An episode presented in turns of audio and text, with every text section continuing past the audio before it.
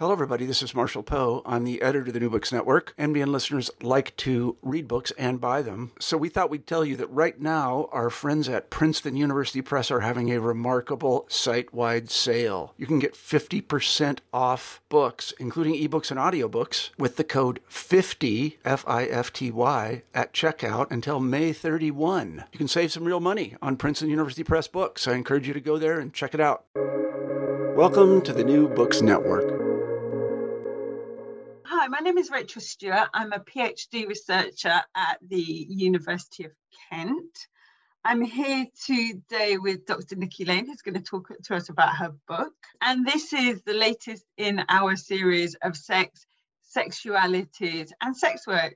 So, Nikki, can you tell us who you are, uh, where you are, and what your area of expertise is, please? Sure. I'm Dr. Nikki Lane. I um, I have a PhD in anthropology with a concentration in race, gender, and social justice from American University in Washington, D.C. I lived in Washington, D.C. for a little over a decade, and I am now in Atlanta, Georgia, where I'm from. And I'm an assistant professor of Black queer studies in the comparative women's studies program at Spelman College. I uh, I like to describe myself as an interdisciplinary scholar trained as a cultural and linguistic anthropologist. But to be honest, I tend to I tend to do a little bit of everything. And in some ways that can be very difficult, but in other ways it is really exciting and it can be really dynamic and it can create opportunities to do work across uh, across a broad spectrum of topics. I really uh, tend to view my primary areas of research as Black queer theory, Black feminist theory, American popular culture, and issues within the African diaspora. How that tends to culminate is in my interest in the way that Black queer people in the United States use pop culture, how they create, pop culture and what that popular culture has to say about issues of race, gender, and social justice, um, and how you know we often see cultural workers doing Black queer theory and doing Black feminist theory in real life. So that's ten, that tends to be how I like to think about my work. I have uh, published um, the, my current book, my, the current book manuscript that I'm working on um, it deals with the ways that Black lesbians in the United States have uh, found one another. So I'm tentatively calling the book How to Find a Black Lesbian because I really am interested in the way that people go on searches for and find and locate Black lesbians in um, really over the past uh, century or so. So I'm really excited about that that project. And the book that I wrote, Black Queer Work of Ratchet, really inspires that. And it really, um, it really is a culmination, I think, of all of the kind of intersecting ways that my research um, has tended to follow queer culture, pop culture, and uh, Black queer theory, and kind of doing it within a field of linguistic anthropology where it's usually not done. So if you find linguistic anthropologists, they're typically not studying uh, issues of sexuality. They may study issues of race. They even may study issues of gender, but rarely are they interested in those intersections and rarely are they interested in issues of sexuality. So I've kind of found a unique way of kind of combining my interests in all of those things. And I'm really excited for this project and I'm excited for the work of other folks who are also increasingly um, joining the joining the team, so to speak, of of folks interested in language use and issues of sexuality, race, and gender. Yeah, and that that was a you know as I was reading the book, and it, flowed so easily. I'm like, this is so simple to read. Why has this not been written before? It's almost like you know when something is not at all laboured. It was just like a real pleasure to read. So, can you tell the audience about the word ratchet? Okay, common yeah. currency, com- common currency in my house, but not maybe in everyone's house. So. Yes. Uh, so the word ratchet refers to, you know, I, I, I usually avoid and resist simple definitions of the word. Okay, so off off the bat, I typically don't like to define it because I think that it usually is a slippery word that has a lot of different meanings. People are saying it, but they're meaning a lot of different things. Now, the way that I defined it in the book tends to relate to a kind of multiple set of meanings that were often operating all at the same time. So, on the one hand, people use the word to refer to bad behavior, right? So, any form of bad behavior, typically bad behavior associated with Black people, right? That was how they tended to use the word. Now, it also refers to uh, bad behavior that is done purposefully. Okay, so bad behavior on purpose. And and that bad behavior is done on purpose for the specific reason of pointing out the fact that whether or not someone is good or bad, it really makes no difference. Like it I can do whatever I want it is so it's kind of like this statement of like I don't care what good or bad means in this instance. I'm going to do what I want to do for myself because I enjoy it and you're going to deal with it. Right. So it's that kind of statement. And it also refers to a lack of desire to even regard uh, notions of propriety. And the last way that I like to think about it is as a way of pointing out the boundaries of what is um, what is oftentimes kind of normative ways of thinking about black middle class behavior. So when you say something is ratchet, then you're pointing to the limit, to the boundary around which that is around that which is appropriate in a particular context. And that usually refers to kind of these middle class ideologies and the kind of boundary work that it does um, around setting the stage uh, and the context for who and what is deemed socially appropriate at any given time.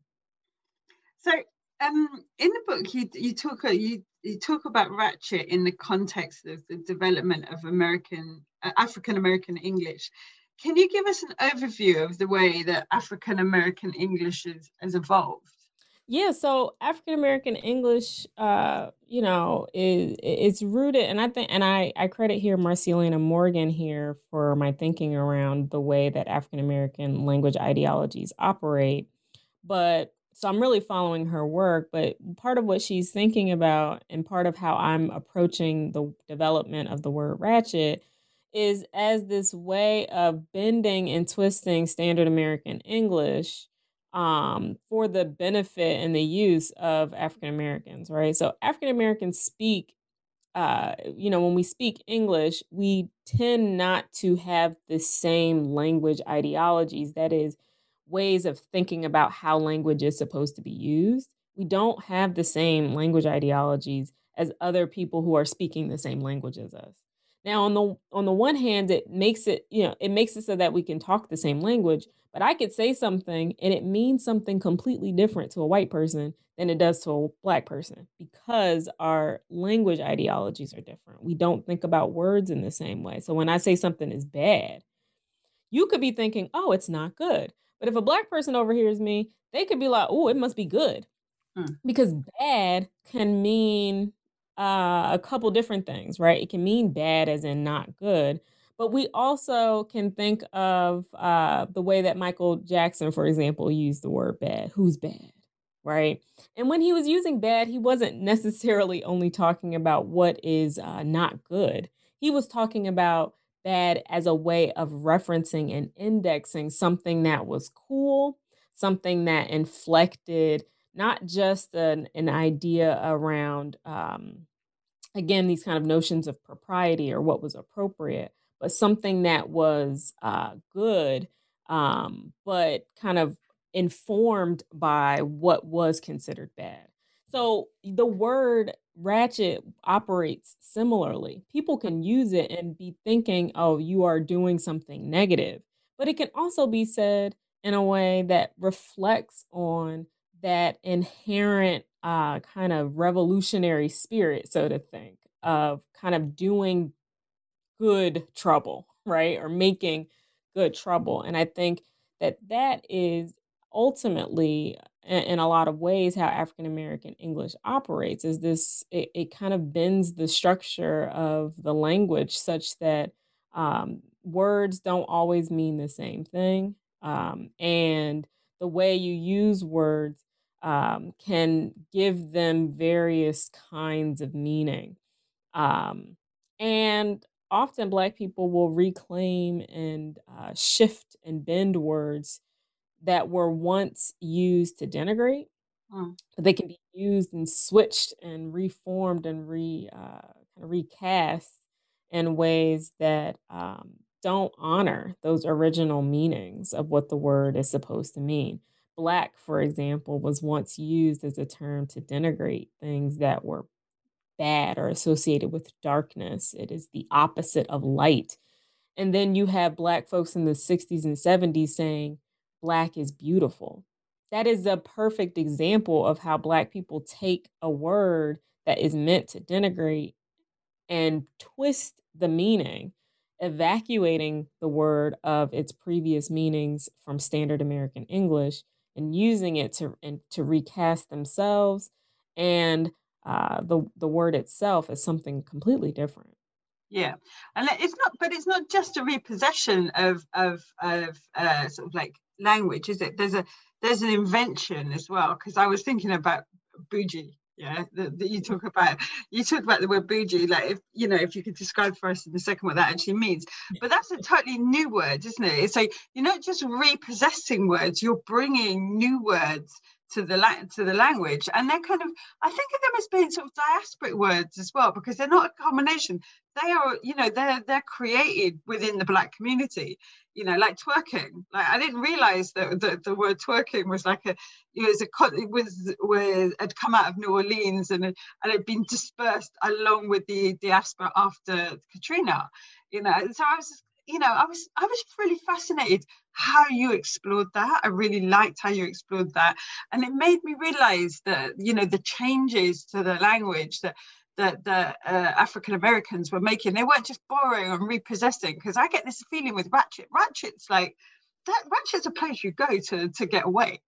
Yeah, it's like an escapism. It's like all types of things. But you know, but there's a repossession, not just a repossession, but a sort of uh, you know a contribution as well. You're contributing you're not just using what's available yeah. new stuff yeah in. i mean black folks invent words constantly right? Ratchet on the one hand i mean arguably you could say that it it is uh you bend and retwist the word wretched to come up yeah. with ratchet right? You can and, and a lot and bougie is the same like uh bourgeoisie right? We don't say bourgeoisie we say bougie right? It's a it's in the in the same way that um and even twerk is to work mm. twerk you know like the words themselves become new words and they get it's not just i take a word and then i make it mean something different it's also this kind of bending of the word and i like the word bending because i like as we think as i think about the word queer and the way that e patrick johnson uses that term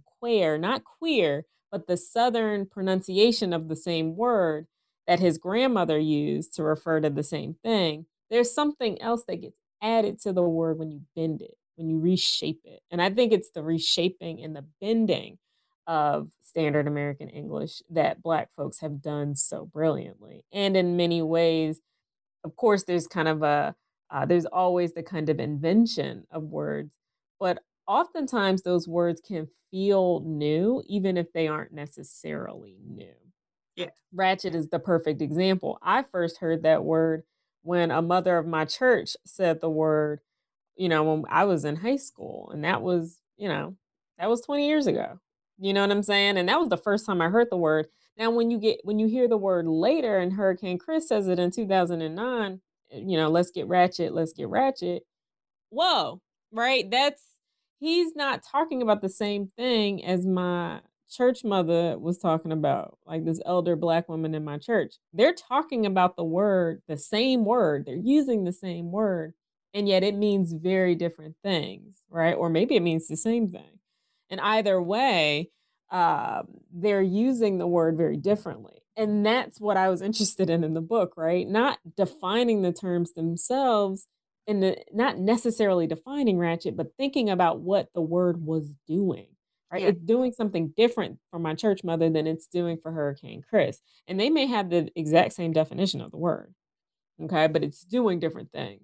And I think that's what is at the heart of the project, not defining it, not trying to capture it and make it mean one thing, but thinking about all of the ways that people use it and use the discourses around it, including the word bougie. Now, the word bougie in a lot of ways is uh, somewhat the opposite of ratchet. If ratchet is about, um, on the one hand, calling out bad black behavior, then um, bougie can also be um, a way of marking. Uh, and it's funny, I don't even know if they're opposite as much as they're two sides of the same coin, because in some ways, bougie has often been thrown out as an epithet of Black people, especially Black people who seem to be striving above their station or acting as if they are better than other Black people. Now, Ratchet assumes a similar kind of thing, right? You're you're acting outside of what you should be doing. So both of them have that same kind of uh, potential epithet, like that's embedded within them. But bougie also um, kind of marks a an attempt to uh, act in line with these middle class values and notions of propriety in a way that Ratchet is about bursting out of those same kind of notions of propriety. And then oftentimes what happens with bougie is you can try so much to fit within the notions of middle class proper like middle class behavior that what you end up doing is looking ridiculous because it seems put on. It seems a front. It doesn't seem necessarily authentic. Yeah. And that notion of authenticity also points back to the way that Black working class life is often considered the most authentic form and version of Blackness, right? So it's the Black lower class, working class vision of blackness that that's the version of blackness that gets counted as the most authentic. So it's really kind of complicated because ratchet seems to be like what people think black folks are whereas bougie seems to be this way that black folks are trying to push back against what is considered the norm of black behavior particularly it being associated with working classness. And but they often are are working kind of uh they're they still both work in tandem with each other. And I think that's why it's so interesting when Migo says they're being bad and bougie, right? Like they're in a sense uh, acknowledging that oftentimes, even though we we try to make them out to seem like they're so different and separate from each other, they actually end up being very similar yeah. in a lot of ways. Yeah, I am, and I'll uh, in the blog that goes with this episode, I'll, I'll, uh, sort of reference a link to Migos' uh, YouTube video around bougie because I think it really articulates really well what it is that you're saying. It demonstrates really well what you're saying. But they're, they're both kind of like different, like uh, they're just they're both exercising control, aren't they? These words, mm-hmm. you know, there's like mm-hmm. sort of control, like when you're kind of you know, sort of like indulging in too much blackness that's not positive, you know, perceived to be positive, or when you're straying too far. They're very much control. It's a very much controlling. But what I really liked as well is how you describe the book as an ethnography of a word. And I really, really, really love that. So can you tell us a bit more about that, please? Yeah, so ethnography is a practice within, uh, you know, it's a to practice, but it's also a method, right? So it's a socio uh, linguistic and sociocultural um, anthropological tool that we use and method that we use to understand the contemporary experiences of people. So when we say something is an ethnographic project, usually what it means is that someone has spent a lot of time in one community really allowing that community to teach them about the cultural values, the practices, and in the case of someone interested in language like myself, the way that they use words, right? And the way that language comes to matter um, and how it matters in their particular cultural worlds. And so when I think about the book, I often think about it as a as a as a really important exercise in thinking critically um, and deep, thinking deeply with the way that one word can have so much potential to shape the everyday lived experiences of people. I was fascinated by the ways that people would talk about how they didn't go to ratchet places or they didn't like ratchet people. And they would use the word, right, to describe certain kinds of people or certain kinds of places. And they would talk about how it actually shifted and changed the way that they moved about the world. And mm. I'm like, that is intense. And to me, that gives a lot that that's an important thing to sit with and to understand. So I try I follow the word, right? I I sat with the way that the word moved in the field site. It's like if uh, you know, we often talk about doing ethnographies of communities, but I wanted to sit with the word and travel it and to see where it went and how far it went, what people did with it. Um, and I, that's why I like to think of the book as an ethnography of of a word, um, because when you trap when you traffic uh, when when a particular word traffics in particular ways and it moves throughout a particular context, it's doing different things depending on where it is situated. And if you follow the word amongst a group of uh, users of that word, then a lot of really interesting kind of conversations can hmm. emerge, especially as the ones that I found while I was doing field work. Um, the way people talked about how they moved around in different places, the the places I would that I actually ended up in, for example, the strip club, where which actually is a ratchet place, right? So I think about the way that that word marks the strip club as a certain kind of place. Then I'm then I'm sitting in the strip club and the way that the the the kind of ethos of the word is animating uh, the particular relations they're in. And then when you look at how ratchet television also has impacts on the way that Black lesbians and Black queer women are viewed writ large. And a lot of really interesting things are going on. So I try, I followed the word um, and the way that people talked about class politics and ended up with a really interesting kind of story about the way that race, gender, sexuality, and po- the politics of respectability play out on the ground in real life. Yeah. Among a group of people who nobody ever talks about. Like black queer women are fascinating people, but we rarely are talking about or dealing with their unique experiences in the world. Yeah, and, and it was, uh, you know, all the time I was reading the book, I kept getting this imp- this this um this thing going through my mind. For a start, it really reminded me of the way a word in English has been used. I, I come from a, uh, you know, I'm English, but ethnically I'm like all Irish, and I belong to a, a culture. We're travelers, basically. So mm-hmm. um, there's been a word that we use to for children called chav, and that word chav has been used to denigrate to mm. denigrate a, a, whole subgenre of like sort of you know sort of working class slash benefit class people and it's kind of like it's the same way it's how we repossess the word and i remember when i told my mother i was moving to the country and sorry i told my ex-husband that i was moving to the country and he was like but it's full of chavs," and my mum was like but she's taking the chavs mm. with her mm you know and it's, it's kind of like it's kind of the same sort of thing i just keep getting this, this image of a ball being flicked to different cultural players and then kicking it around in different ways until mm-hmm. they pass it on to the next person mm-hmm. that is exactly mm-hmm. um that's exactly what I, I, I, I saw. But you talk at length uh, um, about the, the politics of respectability being shaped by words and we're mm-hmm. kind of mm-hmm. touching on that. So I wondered if you could talk us through how the book talks about that. Yeah, so I follow, you know, Evelyn Brooks Higginbotham's uh, kind of notion of of the politics of respectability. She wrote this book in 1993 about it. Uh, it's called Righteous Discontent.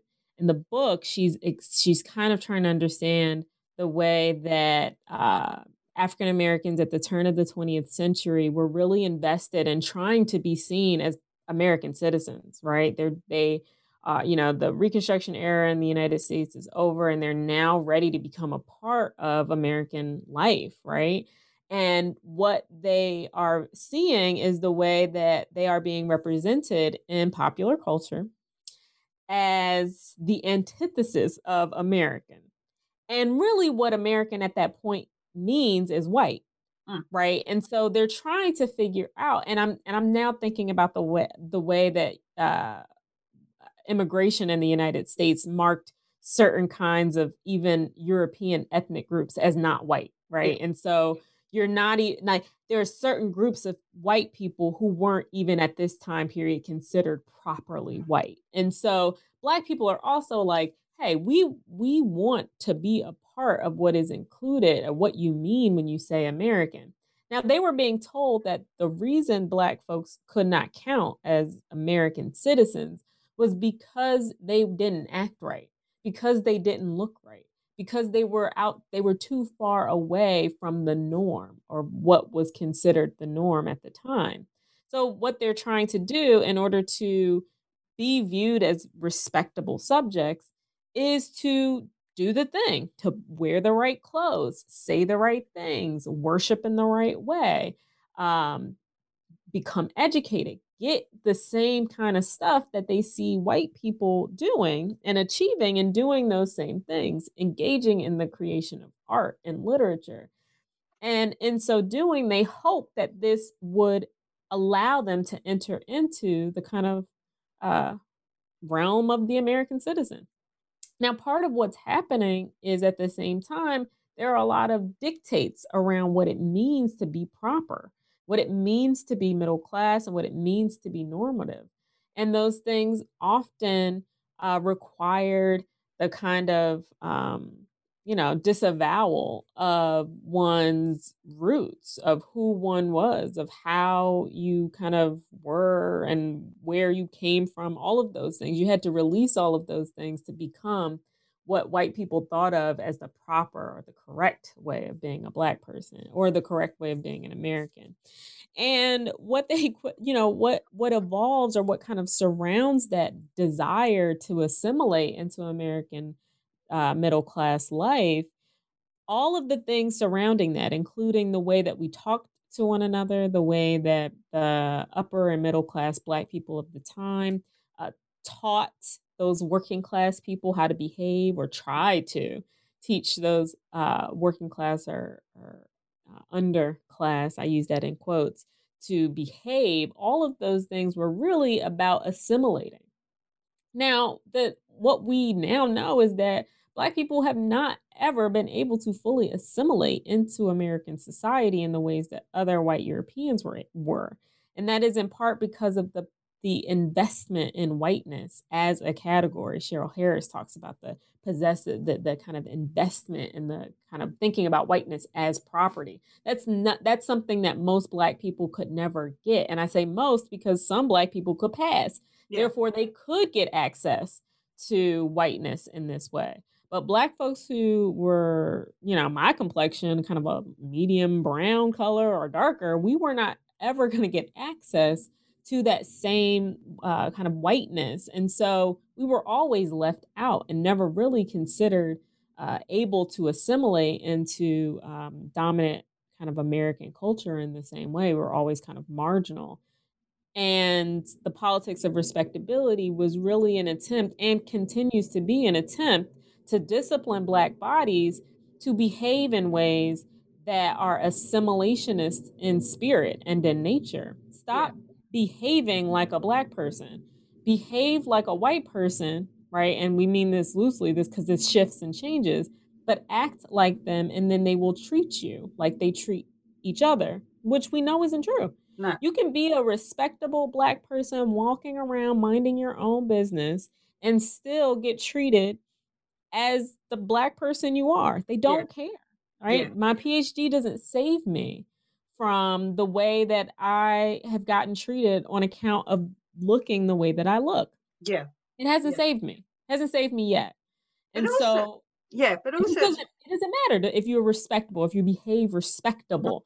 Because people still don't necessarily need to, or, or, or, you know, white people aren't necessarily going to respect you. Yeah, yeah, but also as well, what really struck me is the whole time I was thinking about it is this: it's not just that you're prevented from assimilating, you know, even when sort of like black sort of like uh, sort of uh, counter cultures that run parallel um, establish, there's a kind of attack on those cultures. And when I was thinking with like, I went to New Orleans over the space of 14 years. I went twice, once once before Katrina and once afterwards. Mm-hmm. Mm-hmm. And what I'd noticed was this this kind of change in the African American appearance because of the way that the government had, had, had uh, just dealt with New Orleans. Yeah, mm-hmm. so like this massive middle class black population, like the government had, had, you know, just left them left them to like yeah, literally drowned mm-hmm. you know but what i noticed was in the hair you know whereas before i'd gone there and everyone had looked you know like the black people there had been a very visible middle class appearance. When i went back next time you know it's there, there was a much more investment in sort of like the a kind of more black appearance. And i'm thinking you know what i would do the same as well. If you've if you've not only not allowed me to to join you've you've outcast me and then left me to drown. Well you know what? Stuff the suit. Yeah stuff the suit. you're getting you're you're getting yeah. you're getting the true me and I, I was thinking about that because there's so many things like you know because in the book you say um that ratchet does things that does a lot of things and i was thinking about ratchet sort of like ratchet not just a word is it? It's a it's a it's a body shape it's a hair it's it's so many things. So mm-hmm. um yeah i wondered if you sort of like wanted to talk to us a little bit about uh you know how how what ratchet actually does and how yeah so one of my um one of i i think this is uh, an interview i did with anna in the book and i love what she talk i love how she talks about what ratchet does. She talks about um the differences she told me the differences between like a ratchet party and like a bougie party. And in and she talks about what ratchet does as opposed to what bougie does whereas if you are at a bougie party for black queer women you're more likely to be it's most likely to be a happy hour first of all not a party so it's a happy hour and at that happy hour you need to have a bla- you know like you have a blazer mm-hmm. on you need to look like you just came from work right and um you know, in in DC, the hairstyles are there. Most women have like kind of natural hairstyles, so you're you're less likely to see, um, you're less likely to see processed like hair. You're less likely to see women with processed hair in the in in Black queer life, but let's just say you you see like well-to-do like kind of beautifully manicured locks or you see really not you know people got their full face of makeup on and they look like they just came from work they have their good shoes on they're in their blazers they're looking great they're looking sharp and um they only buy one cocktail right maybe two now you know they might drink you know like a martini or something you know some some kind of highball or something like something very nice and classy, right? And they don't spend too much money because they have bills to pay. You know, they've got um, they've got homes. Um, they they're saving, they're budgeting, right? Um, and they're just the way that they carry themselves around the party. The, the the first question someone is going to ask you is, "Oh, well, what do you do?" You know, they're interested in what you do for for work, right? and they're interested in who you know. So it's a network. It ends up the happy hour becomes a networking event, right? Where they're telling you about their new business or they're telling you about their side hustle, right? Whatever, right? And that's what the function of that party is. The the music isn't particularly uh, loud. You can talk, you can chat, and it's all about appearing and appearing middle class. That's what the whole performance is. That's what the the event is about. Now, a ratchet party looks very different. Mm-hmm. Because a ratchet party, first of all, you're going to be standing in line for about 45 minutes anyway, off the break. You're not going to just be able to walk in off the street and end up in the happy hour. That's not happening. So you're going to be standing in line for 45 minutes where you pay $15, $20 to get into the party. Now you get into the party and you can't hear, okay? Because you, you don't know what's going, the, the, the music is too loud. You can't hear. And it's obviously going to be the ratchet music of the day. And um, it's going to be hard to get a drink, but you're, but you know what? You're going to be like, it's, it, don't worry about it. Just sit me in VIP. I want bottle service. Mm. Right now, you don't care about how much the bottle costs. It's going to cost you three or four hundred dollars. Doesn't matter because you want to look good and you want everybody to know you got money. And it's it, and you got money to spend. And so the party itself becomes a performance, not in um, being subdued or not in uh, trying to tell everybody about the work that you do, but it's about the flashiness of it and it's about having fun. It isn't necessarily relied on and nobody cares what you were wearing that day. Don't nobody care what job you have because nobody's asking you, ooh, what do you do? They're asking if you want to dance. They're asking if you what what you want to drink. Like you don't care how much money you're spending at that party. You don't care what your hair looks like. You don't care what sneakers you got on. You don't care. Those aren't the things that dictate the space. What dictates the space is how hype you gonna get, how drunk you gonna get that night, if you gonna make it home that night. That's what the party's about. So what Ratchet does is it releases you from the pressures of assimilationist practices. It releases you from the need to act in a particular way that's dictated by other people's desires and ideas about what it means to be a proper middle class subject. Ratchet does not care about your middle class subjectivity unless you spending the money.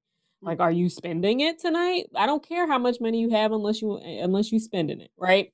So that's the, the ethos of Ratchet is about excess. It's about going outside of the limits and the notions of what's proper. It's about doing too much. If if ever I could describe what Ratchet does, is it's too much. Ratchet does the most, the absolute most. And I think that's what people mean when they say that sometimes you just have to get ratchet. Sometimes you have to not care about what other people are saying or doing or how those boxes are restraining you. And that's what ratchet does for a lot of people. Mm.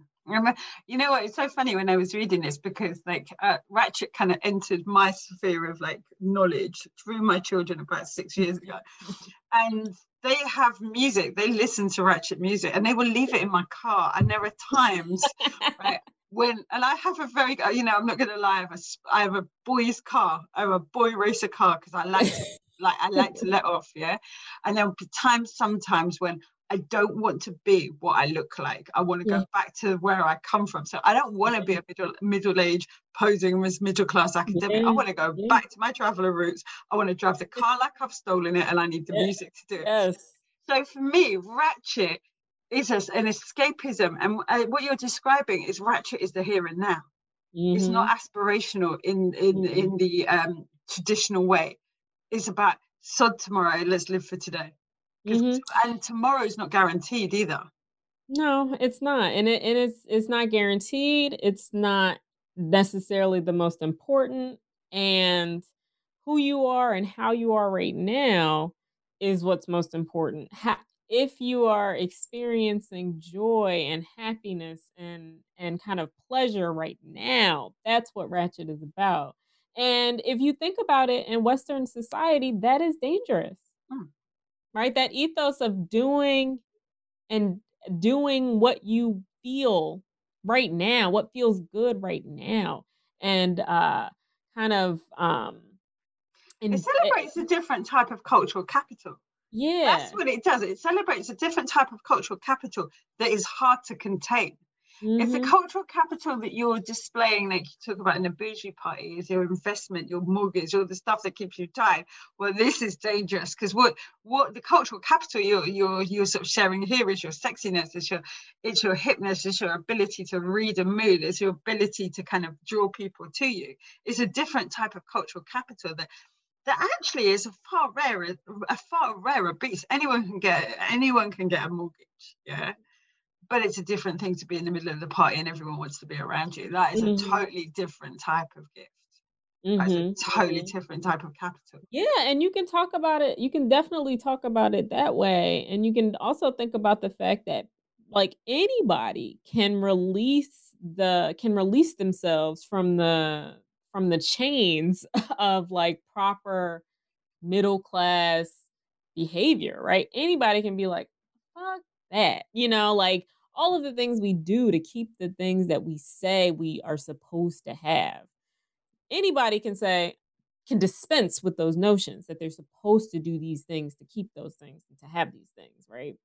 And it's it's just saying no to the the the kind of assimilation uh, and for black middle class people the really the requirement that you comport yourself in a particular way in order to get access to places or mm. to things, right? You have to talk a certain way. You can't talk too black. You can't talk too southern. You can't talk to anything. You can't be too much.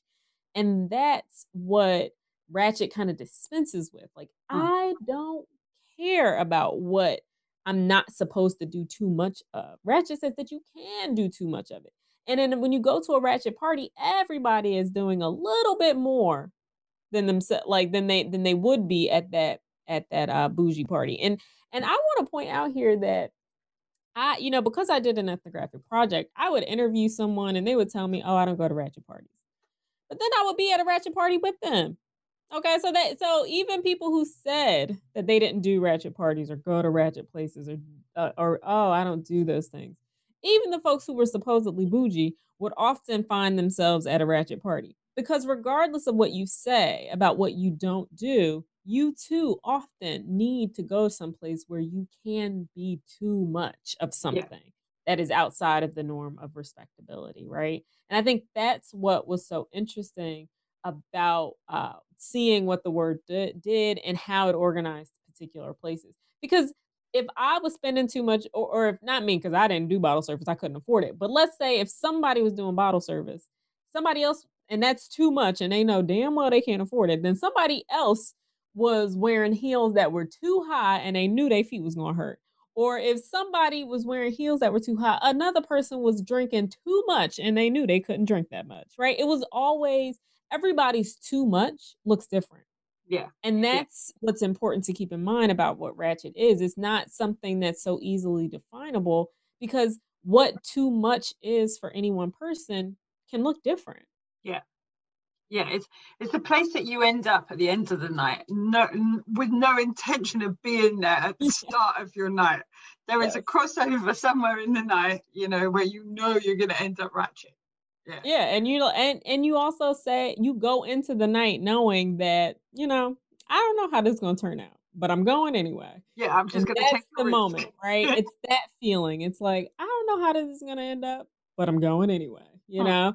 know, um, and that's but that's it, right? All of us sometimes need to feel that release, and I think that's what's so um, that's what's so interesting about it and the way that works for Black queer people who are often already considered outside of these notions of propriety, it can be really interesting, right? To see where they end up, so to speak, at the end of the night, and how they end up, um, how they end up kind of thinking about themselves in the world in relationship to these normative prescriptions about what they're supposed to do, how they're supposed to stamp their non-normative subjectivities down in order to fit within what straight people think queer folks do, mm. um, how they behave, what they look like.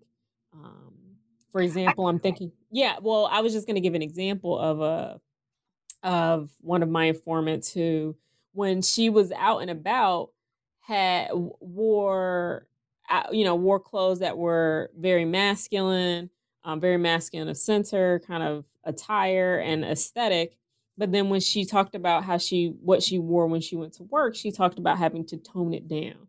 Mm. Right. You know, and I'm like, oh, that makes, you know, like, yeah, I understand what that means, right? It's a toning down. And that's what's always required of black queer folks, right? To tone it down because you don't want to freak the straight folks out. Because if you really went all the way and did you at work, they wouldn't respect you in the same way, or at least that was the fear. Yeah, I, I, I have been reading a lot about heterotopia recently, and this is what I kept getting. You know that that sort of Foucault notion of heterotopia of a place that everyone knows is there, but it's a kind of like a sort of outside of like normal, uh, out of the norms. Now, I was just thinking what an important role that uh, Ratchet plays, but also as well how Ratchet is is presented in so many different types of of cultural memes. And like mm-hmm. every, the whole time I was reading this book, I just keep thinking about Beyonce.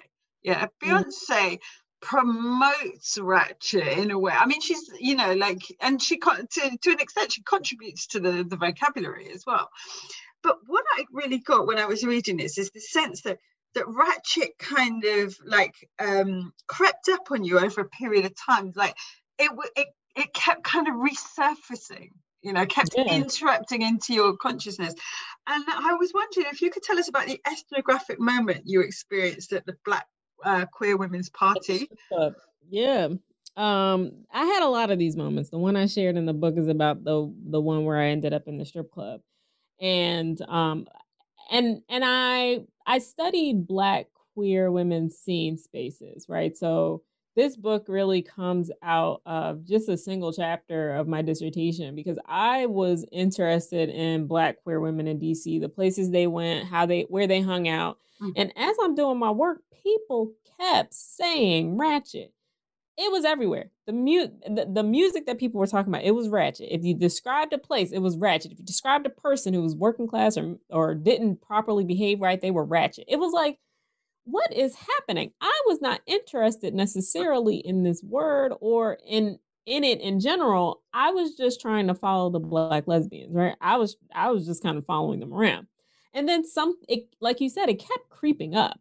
And by the time I ended up uh I was doing field work at one of the uh, at a black uh, at a black strip club that once a month does a black lesbian party or black queer women's party. I end up at the party and I'm, you know, I'm just doing my ethnographic business. I get a drink and I basically sit on a wall in wallflower for the night, right? I might, uh, you know, sometimes people would walk up to me and kind of engage me in conversation, or sometimes I would have these moments where, um, where people would like we would talk and we would end up having these really deep profound conversations about their their worlds and about the way um, that their life was kind of shown, you know, how it was happening. It was fascinating being an ethnographer and being in space with people. It was fascinating the kind of ways that people opened up to you when you said you were researching Black lesbians.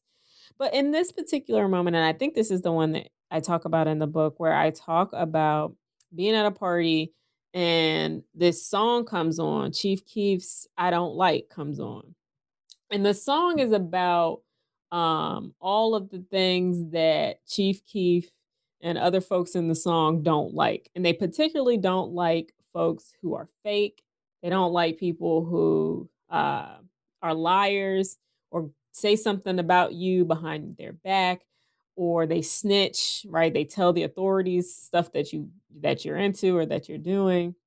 Um, and who are otherwise just fake or bougie. They don't like these people, right? And so in the song, um, there's a there's a um, uh, Kanye West is featured in the song, and in the song he does this really interesting thing where he's he ends up talking about uh, black lesbians, right?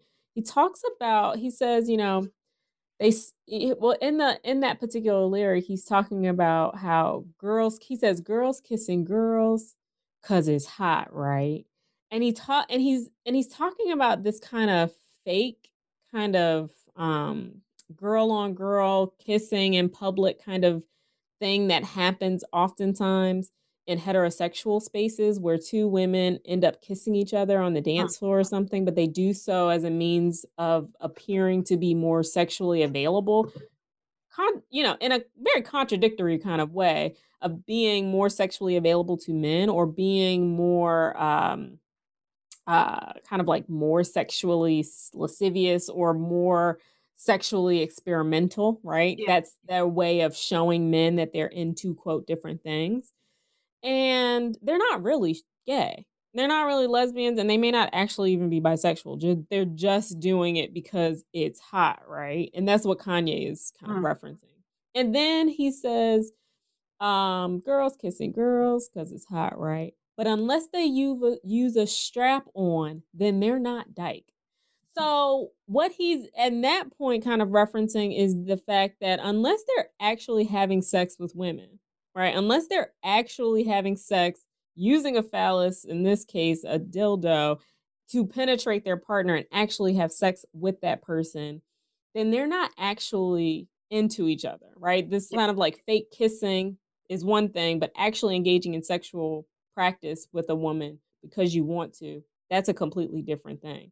Now, when you read it, you could be like, or when you listen to it, you could definitely interpret it as like, how dare Kanye West tell black lesbians what they should or should not do or how you know what it look like you can definitely read it in that way but i can't read it that way because of the moment that i had at the strip club where when this song came on every black lesbian queer woman in the room was singing the lyrics uh, like were repeating these lyrics as loud as they possibly could and to the point where the dj turned Kanye's voice off completely, and all you heard were a couple hundred black, lesbian, queer women, even the strippers, mm. on the pole stop and say, you know, but unless they use a strap on, then they not dykes.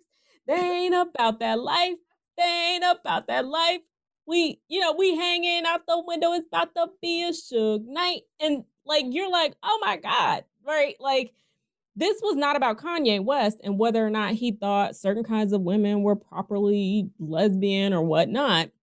Had nothing to do with Kanye West.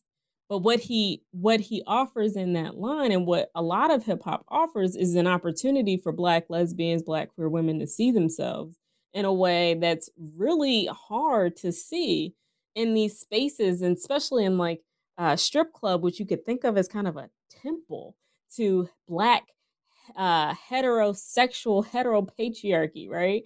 You think of these places as places that aren't about women's pleasure, but about men's pleasure and their fantasy worlds. And yet, here are a bunch of Black lesbians who are here for their fantasy or here about their desires. And they are rapping these lyrics. And they're saying that unless you are actually about this life, about the life of Black lesbianism, about Black queer life, then you're not real. You're fake. You're mm. faking it. And I loved it. I loved that moment. And I loved um, thinking about the way that when you, a lot of times when people approach hip hop, they sometimes do it absent thinking about those particular contexts where other folks might be reading, might be um, experiencing or reinterpreting hip hop lyrics that don't match up with the way that it might feel or sound when you're riding in your car and listening to it. Yeah, yeah. I mean, you know, so the references that you use to hip hop, like I like hip hop anyway, but I mean, I mean, I like it because there's so, there's so many levels of it. It's it's yeah. like it's it's it's like a music for all times, isn't it? It's a music it's a music for mm-hmm. driving. It's it's incredibly like well observed a lot of the time. And so Kanye really goes there around lesbians. Like, this is not once or twice he mentioned he's referencing lesbians in the songs. You know, mm-hmm, mm-hmm, he, mm-hmm. he's on it. You know. Yeah. Um. So, uh, right. Okay. So, how did you how did you sample your participants? Because obviously this is an ethnography. Yeah. How did you sample them? Um. So you know the the way that you know methodologically the way that i found these women was primarily i, I ended up i was lucky because the project kind of um, got tweeted. I, I you know i made a website where people could email me and sign up and i tweeted about it and somebody retweeted it and it got retweeted a bunch of times and so i ended up getting the first batch of respondents from um, people who were in the city who saw the tweet and got in touch with me. I also used uh, uh, kind of a, a, snowball sampling effect. So people would tell me, like, oh, you should talk to such and such. Now, when it came to the interviews that I conducted with Black queer women who created Scene Space, I just went to the parties and asked them if I could talk to them. Mm. Um, so I was at every party at the beginning. I would be the first one in there. I would end up being able to chat with and talk with the promoters or the people who organized the parties. And then I was able to develop relationships with them that they would sit down later and talk with me about how they created space, how they formulated the, how they came up, like why host a party at the strip club, right? Like I was able to ask them these kinds of questions because I was just there at all of the parties for like four years straight. So they saw me, they knew me, and eventually they got comfortable with sitting and chatting with me. And then they would share that information with other folks. But because I was on the scene for so long, I was able to really sit down and chat with people who I would often see at the parties and clubs. I'd be like, hey, can I, like, would you be up for an interview? And then there were a host of informal kind of conversations that I had with women. The 40 that I mentioned are people who I sat down with and had formal interviews, but there were I want to say twice as many informal conversations, if not more, Mm. right? Uh, informal conversations that I had with women while I was at the party, um, you know, or while I was at the event. And these are countless. And I was always open and clear about what I was doing. I was a PhD student. I was doing research in Black queer women in DC because everybody wants to know what you do. So it was a great way for me, especially at like bougie middle class parties, to be like, "Oh, what do you do?" Well, actually, I'm a researcher studying Black queer life and you know, and Black queer women in DC. Oh, let me tell you, right? So it ended up being really um, interesting and a fruitful set of conversations. But yeah, most of the women that I, I did not know, most of the women found me, which was Mhm. great. And then there were plenty of people who were snowballed, and some folks who um, who I knew, uh, who I was able to chat with. But it was ended up being really fruitful, and I had a lot of people who, after the interview, they wanted me, they wanted their friend to come and also talk to me. So what that ended up doing was meaning that the sample that I had of formal interviews ended up being primarily middle class and upper class women because those were the folks who, oh, you should talk to my friend. So it was ended up being all these women who would be considered quote bougie Yeah. ended up making up the majority of my sample. So I talk about that, right? I talk about the way that the sample is in many ways skewed because I only talked to middle I talked primarily rather to middle class and upwardly mobile women who at and I say upwardly mobile because they may have come from working class uh, families, but they had attained some a, a different kind of class status. And so uh, it was interesting that those ended up being the majority of the women that I spoke to, but in a lot of ways that mirrored um, the population of people in Washington, D.C. The majority, you know, it's one of the few cities and metropolitan areas where there is a huge preponderance, like a high preponderance of Black middle class people. So the sample that I have uh, ends up mirroring in a lot of ways the way that Black middle class life really ends up uh, being the kind of primary organizing feature of of Washington D.C. writ large. And I think it was really important. What I really got from that is that your your your insider positionality was really important. But and you know, I I'm getting to the point where I don't think anyone apart from insiders should do research because it, it's the only way that you can reach populations that you can't access through a gatekeeper.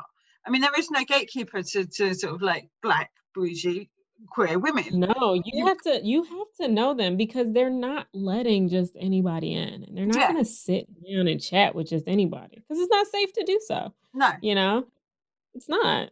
Um, so the the folks that I talk to, yeah, I mean, you're not gonna get access to these women unless unless you get kind of a amen from somebody else. yeah, So I think in a lot of ways my insider position helped me tremendously and it also radically shaped the way that I came to the work and how I analyzed it ultimately. mm. And what the impression I got as well, like I don't know what your thesis question was, but what I got was a seeking of knowledge rather than a seeking of an answer.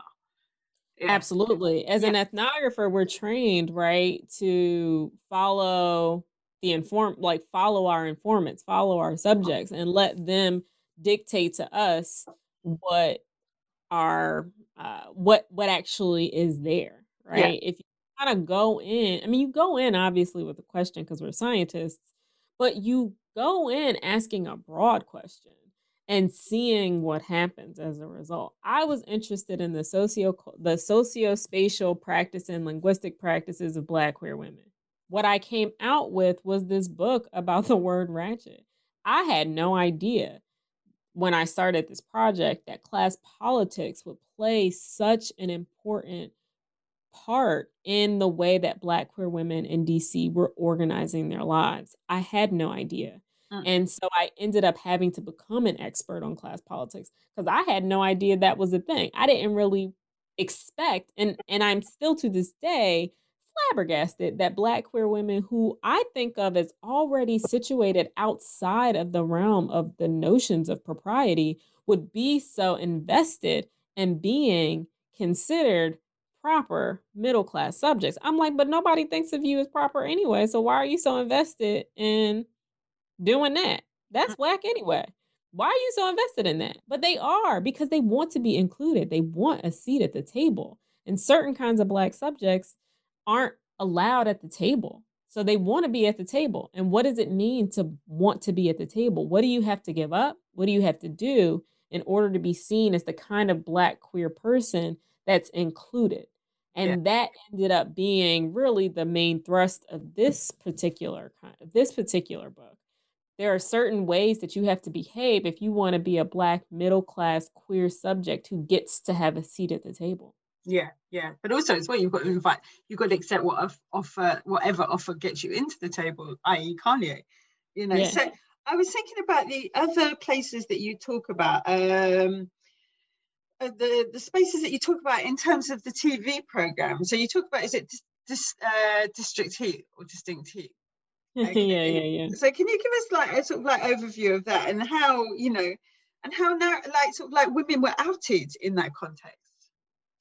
So, um, so I think you're talking about the show District Heat, right? Which is a which is a YouTube show that was um I actually think it's still running um, by Shinovia McKenzie, mm-hmm. uh, in DC, and it's it's it's centered on the lives and experiences of Black queer women in DC. Now, it is what I what I think a lot of my informants also described as ratchet TV. It is uh, within the realm of kind of melodrama, like it's a crime drama melodrama Okay, so it's every episode is doing the most. Um, there are at least one to two sex scenes, pretty explicit sex scenes in every single show and every single episode. And this show features um, kind of uh, a mix of uh, high femme black lesbians and very masculine presenting masculine of center lesbians. And it pretty much focuses on their uh, love lives and the the the kind of um, dramatic crime related lives that they live. Now there was other there was there was also another uh, show um, called Sky's the Limit mm. that also centered on the lives of Black, lesbian, and queer women in DC. And it was a very different show. Sky's the Limit um, was a show that didn't um it was somewhat of a melodrama, but it was a show that centered on the life of this young um, Howard University educated uh, young black girl trying to kind of come come to her own kind of, like kind of a coming of age story of a young adult who just graduated from college and wanted to be a writer.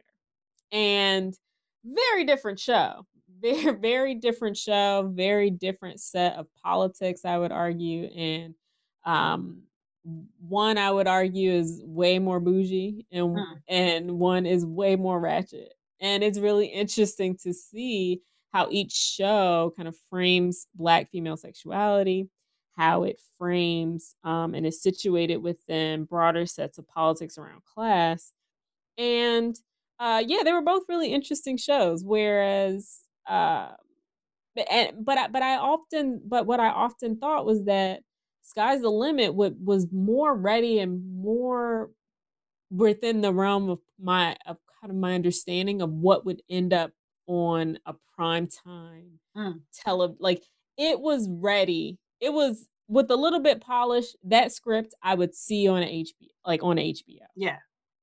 You will never see or i cannot imagine seeing uh, district heat in that same way. And it's not because of the quality, but it's because people are not ready to see. And I don't say I want to say people aren't ready, but I think it's really it's much harder to make the case that that form of black lesbian life is is one that people are ready to see writ large like that are ready to see kind of outside of the context of Black lesbian life. I don't know if people are really interested in seeing those kinds of fantasy or fictiony tales of Black lesbians because they imagine us either in a very homonormative way to be mm. just like them and just would, you know, we just went to Howard. Like there's just, that's really it. But we're just like straights. Or they imagine like, um, or they imagine like what is the case for uh, for District Heat. They imagine all of us are like gang gangsters or either high femme or super masculine. They imagine we're one or the other, and neither, which is really true, right? And so I think it's really interesting to see how each show kind of, in some ways, dispenses with notions of uh, of what is kind of normative for for queer subjects, especially in the case of Sky's the Limit, um, but also what's kind of class appropriate for um, kind of this vision of um, Black lesbian life. So I really loved both shows, but both reveal different sets of kind of investments mm. in representing black lesbian life and i i would love to see somebody do a rendition of district heat on on like on showtime next to the l word right? I would think it would be fantastic but if you place the l word next to district heat you would think that all black lesbians are this way. Yeah. And that's what i think a lot of people fear is that when you see black people and you see black lesbians like oh people are going to think all of us are this way. I necessarily think that and i think that it's possible that some people might read it in that way but i also think that folks who do that thing where they say oh black people these black people are going to represent all of us are really buying into that assimilationist yeah. racist idea that black people one black person represents all of us they don't it's fine. I don't find anything wrong with district heat. I think other people would find things wrong with district heat. And therefore, it doesn't fit the black middle class notions of propriety of what we think the best version of black lesbianism should be and the way it should be represented in public. But I like district heat not because it was because it wasn't fancy, because it wasn't uh, because it displayed this kind of fantasy world, because it dealt with sex and it wasn't sanitized huh. for, cons- for proper consumption, but because it it felt authentic, and I think there's an authenticity that is in some ways um, rooted in the too much, right? You described like getting in your car and wanting to just drive like you did back in the day, huh. right? And some would argue that's probably the most authentic version of yourself or you felt most like yourself in that Definitely. moment and that's one you want to return back to and in some ways i think there are ways that ratchet can do that for us and show us the most basic regular forms of ourselves. And i i want to see i want to see something like district heat on tv because i think that we oftentimes and too often sanitize images of black queer life so that we we we make it seem like the only way you can be black and queer in public is if you do so as an upright, you know, middle class bougie subject. That's the only way you're going to get a seat at the table. But I dispense with that cuz I don't think even those bougie representations of black queer folk are accurate or fully capture who I am or who the people that I interviewed are. Yeah, yeah. And you know, I, I really got that. The more that I was reading your book, like I have this fancy that if I got really rich, I'd run away to Airbnb and not come back. right? Now, if I get really rich, I'm going to run away to Ratchet and not come back. I was reading. You actually made me feel like it made me feel really optimistic that somewhere there are people that are partying and living life to the extreme and just being themselves and being free and unrestricted and not giving not giving a damn and it gave me hope right? yes hope. I, was, hope I was so pleased to think out there somewhere people are still living life the way it's supposed to be lived um so my final question for you is who did you write this book for? It's an awesome book, by the way. If you, you know, everybody's listening, go stop what you're doing now, go find the book. Yeah. Um, I and I mean this with I, I mean this uh, wholeheartedly. I wrote this for my little one because I want my little one to be able to be ratchet and as bougie as possible at all times, both at the same time. I want everybody to feel like, especially this little one, to feel like unrestricted by dictates mm. of what it means to be proper and and uh, you know just a pro- just proper like right? Like authenticity lives in you and it's of you and it's what you do. It ain't got nothing to do with people say what you're supposed to do. And that's what i want for my little one and i want the little one to know that um you know so many of us have tampered down who we want to be and who we end up being because of what other people tell us we're supposed to do Mm. And there's real freedom in living in excess sometimes. Right? Yeah. I love that. Uh, and I think it's good for us to just live and be in the moment. And I think it's really difficult for especially Black folks um, to be, to just be E, you know, because we are often told that the way we are is not good enough. So I want this little one to know that no matter what, they're good enough and they're just fine being how they want to be. And um yeah, and that's what I wrote it for. And I yeah, I I hope that if you end up getting a copy of it that you send me a send me a message and let me know how you read it, how you felt when you read it.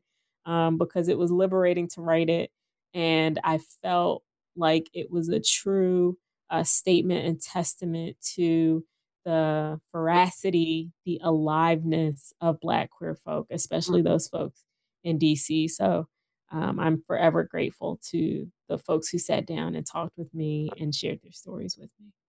So, just one last thing. Can you just tell us who you are and who the book is, uh, what the book's called? Sorry. So, the book is called The Black Queer Work of Ratchet Race, Gender, Sexuality, and the Anti Politics of Respectability. And I am Dr. Nikki Lane It's edited by uh it's, it's um oh, authored by not authored uh, published yeah, yeah published by palgrave macmillan yeah.